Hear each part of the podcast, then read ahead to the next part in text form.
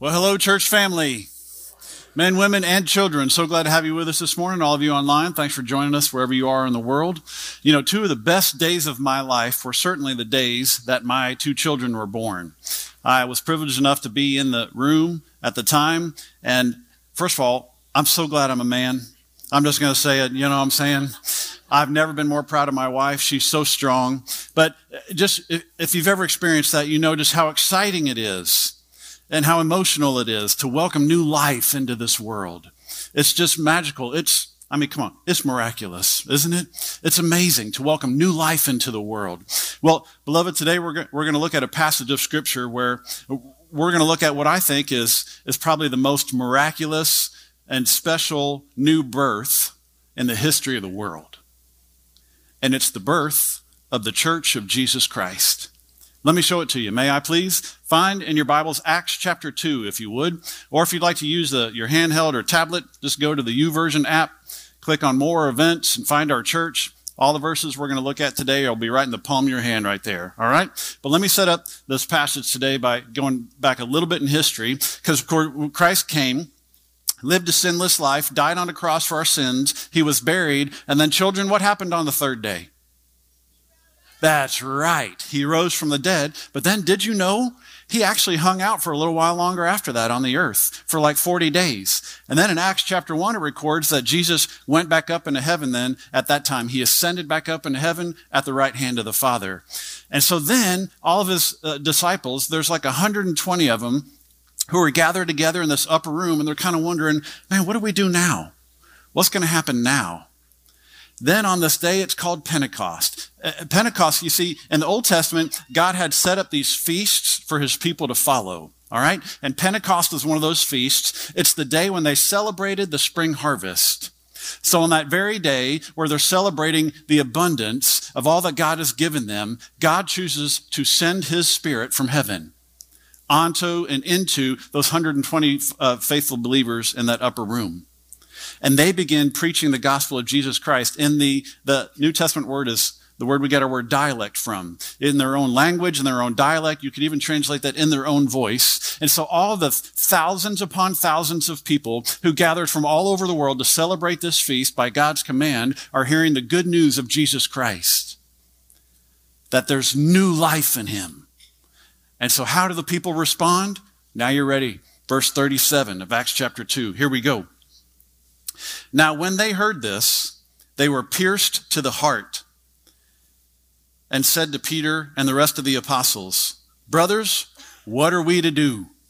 Hey, man, that's when you know you've heard a good sermon because the people say, So what, now what? See, I didn't come up with that. That's not original.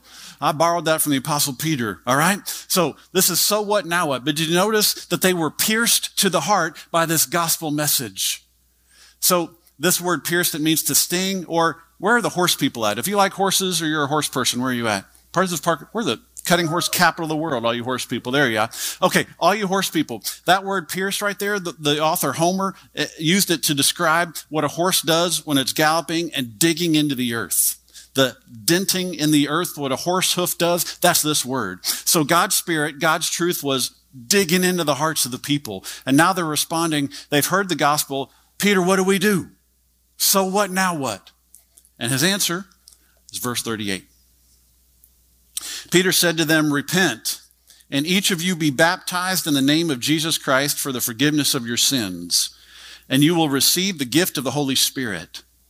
For the promise is for you and your children and for all who are far away, as many as the Lord our God will call to himself. And with many other words, he solemnly testified and kept on urging them, saying, Be saved from this perverse generation. So what's the right response to hearing the gospel?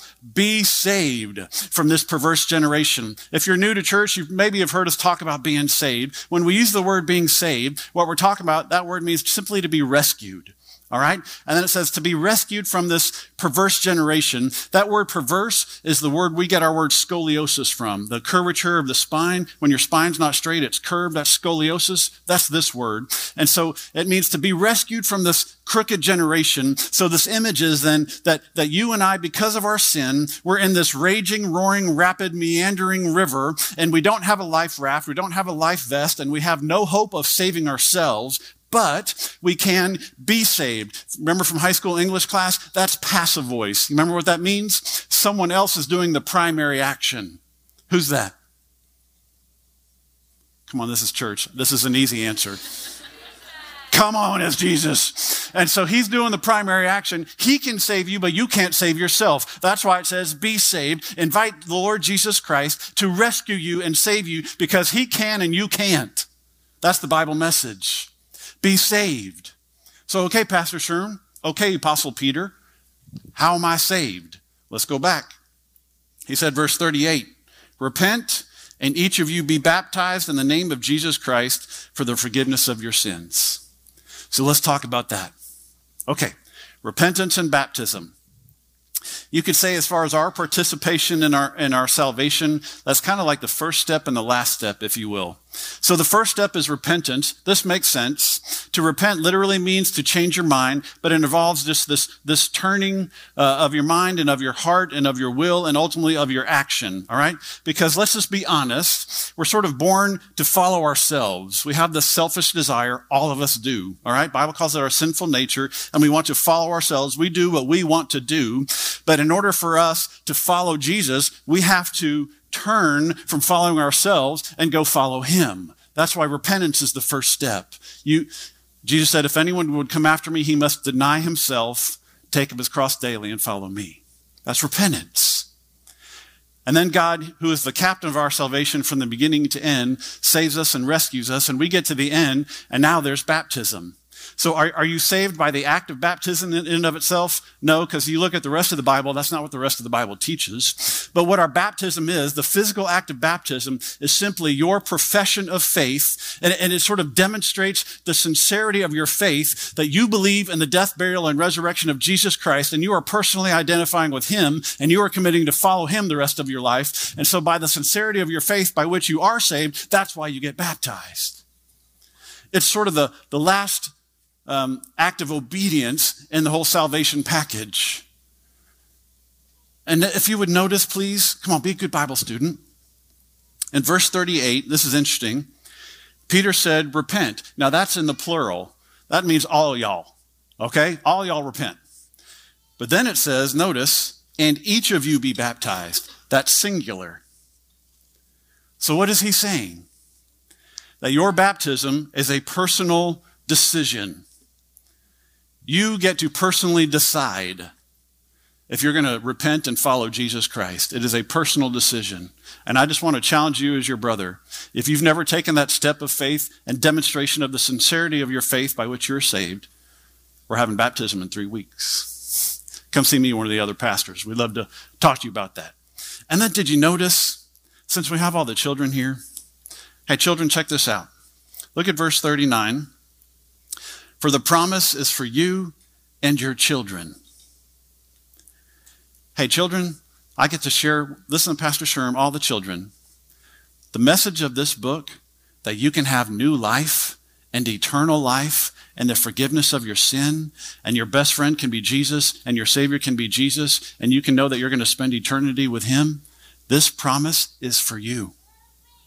Your parents and I, your grandparents and I, this is the most important thing we get to pass on to you. All the children listen to me. This is for you. Bible says so.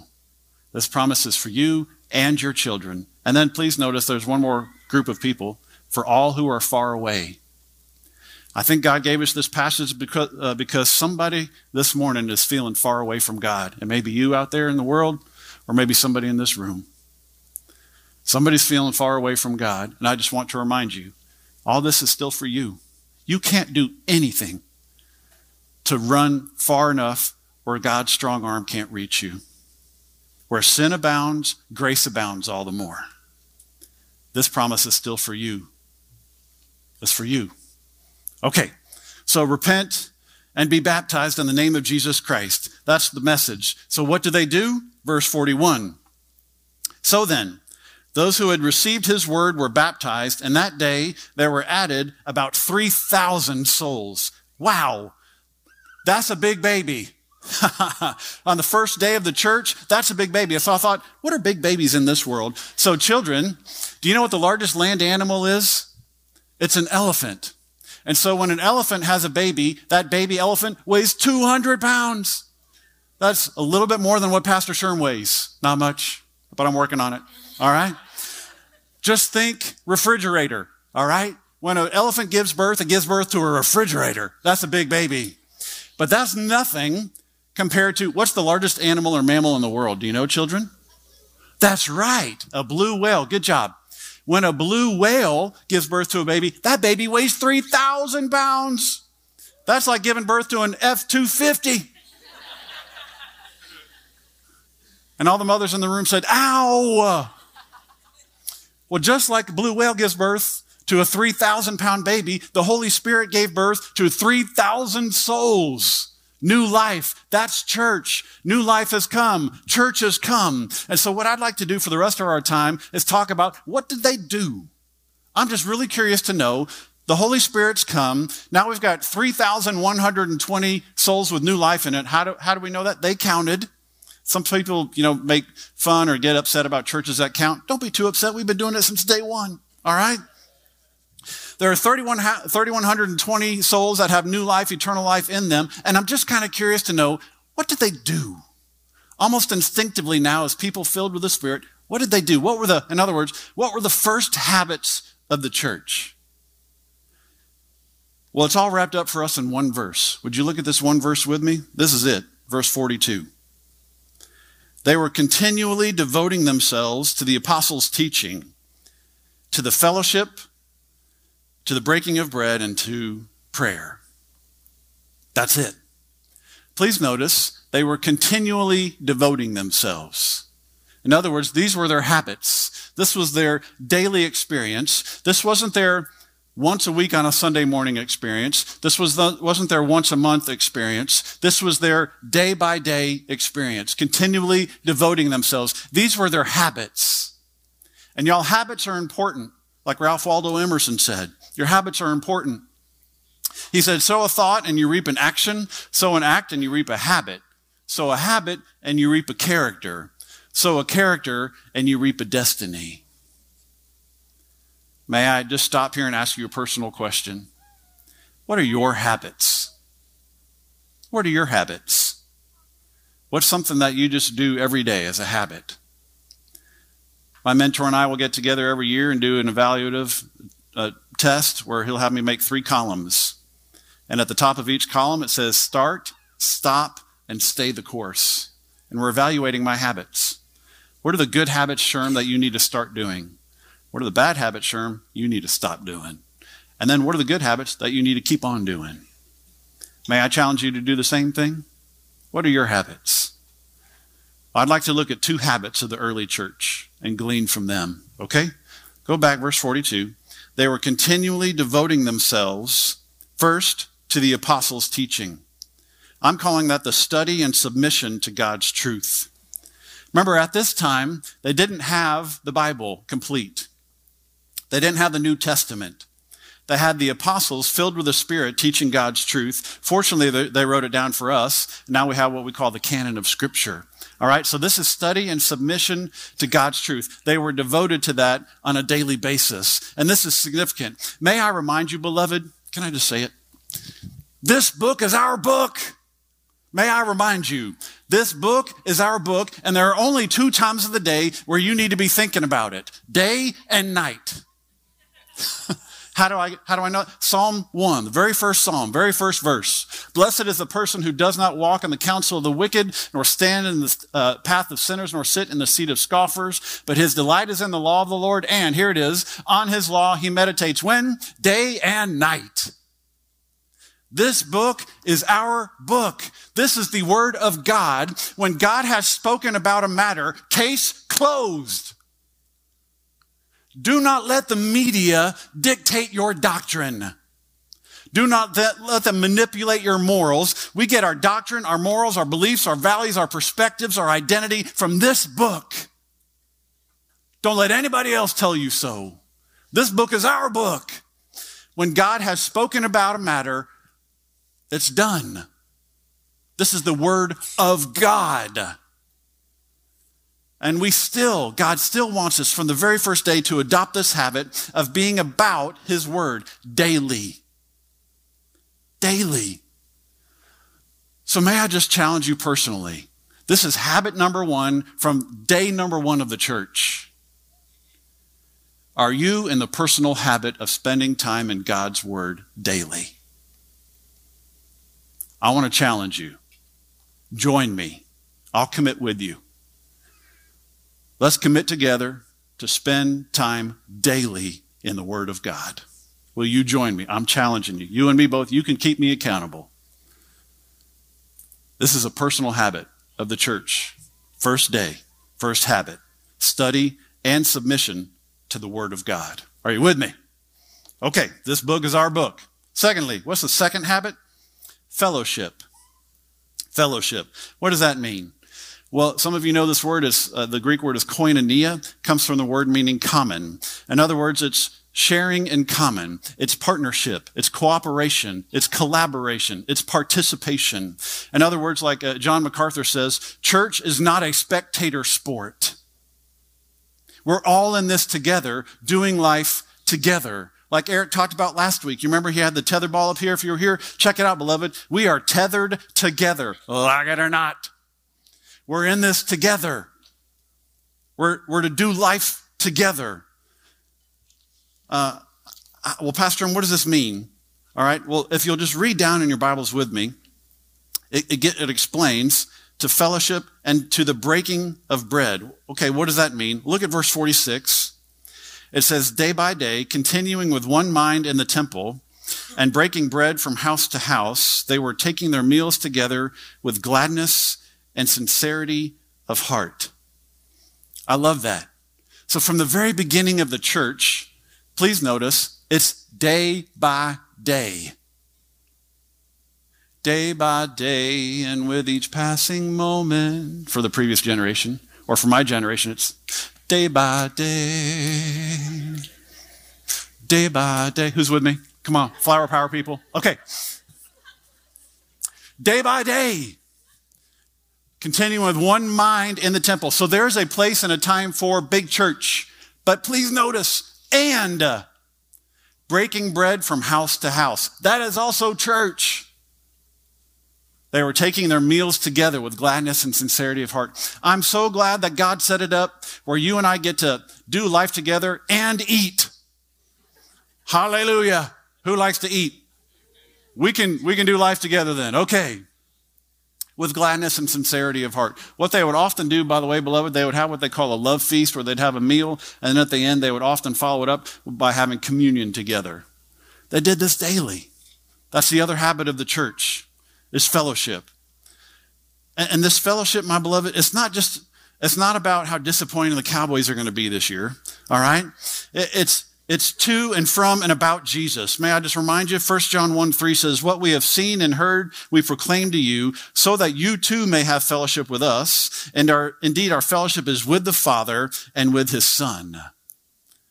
So our fellowship then, true biblical Christian fellowship then, is really an overflow.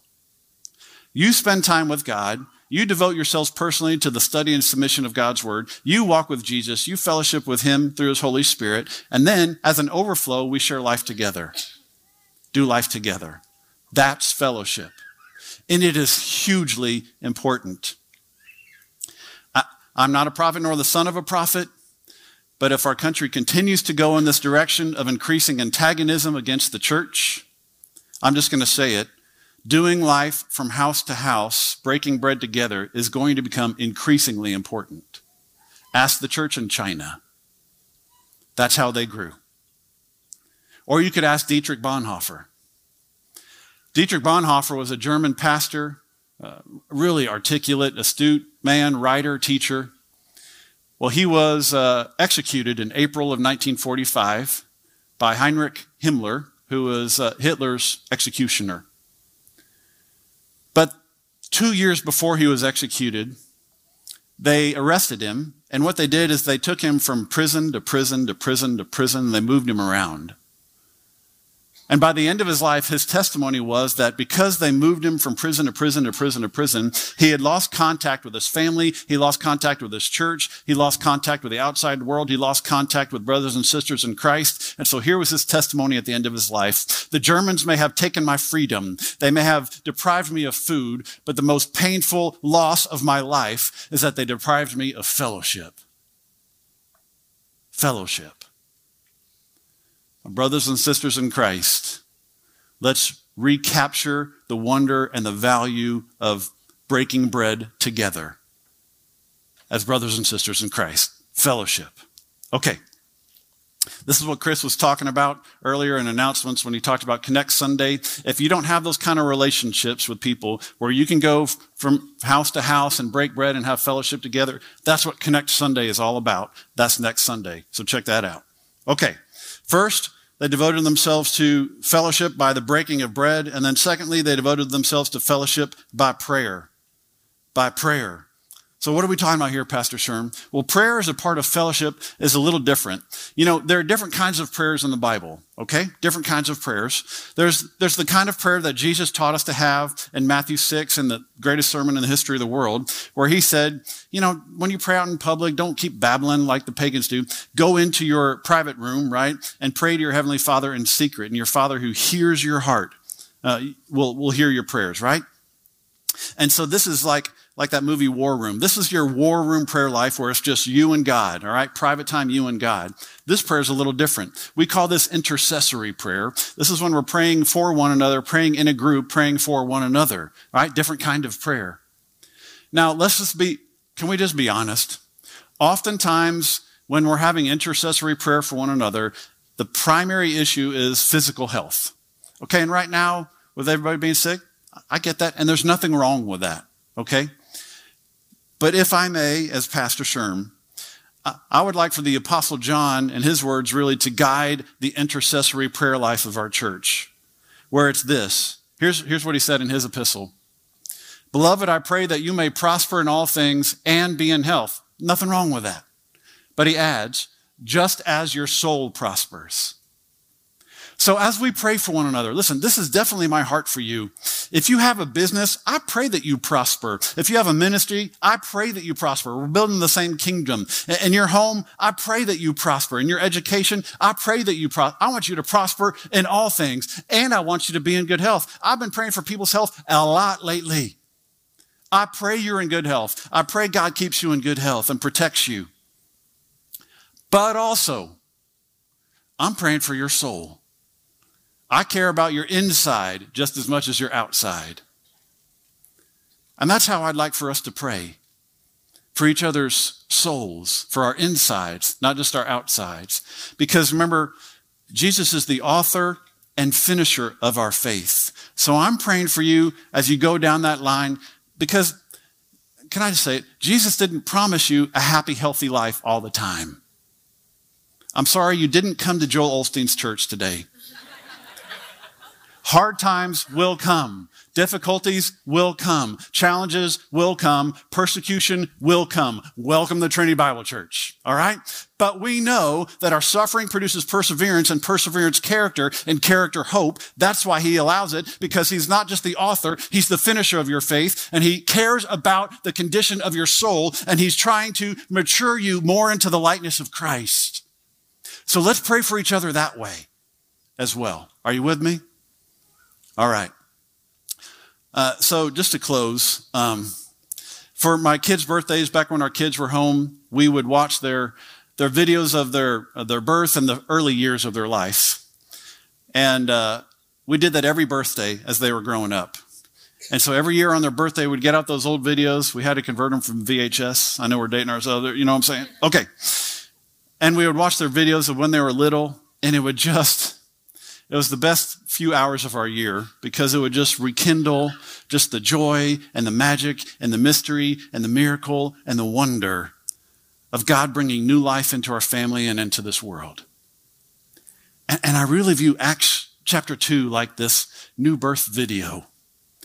And I pray that as we've watched this new birth video of the church, that you've been rekindled in the magic and the mystery and the wonder of being part of the church, of sharing life together So let us continue in the spirit of the first believers from the first day with the first habits of devoting ourselves daily to the study and submission of God's word and to the fellowship. Are you with me? All right, let's pray. So indeed, Heavenly Father, I pray for every member of our church family that they would prosper in all things. I pray for our children, our students, that they would prosper in their school. I pray for all the teachers that they would prosper in their teaching. I pray for all our workers that they would prosper in their work. I pray for all of our leaders that they would prosper in their leadership. And Lord, keep us healthy. You know, doctors don't even know what to do right now, but you got this. I mean, you raise the dead, you can heal someone with COVID. This is well within your range. So, Lord, for all who are sick in our church, raise them up, I pray. Pray that their health would prosper. And also, I pray for our church family that you would use this time to continue to prosper our souls and to mature us more into the likeness of Christ. We receive the trials with joy, like your scripture says, because they're maturing us. They're teaching us to, to say no to the bad habits of this world, no to the bad teaching of this world, the false teaching of this world, and to say yes to Jesus and the sound doctrine of your scriptures. Lord, let us be a church family that does life together, that's tethered together, that's daily devoted to to your word and to the fellowship. And that I pray for your great name's sake and the name of our Savior, Jesus Christ. Amen.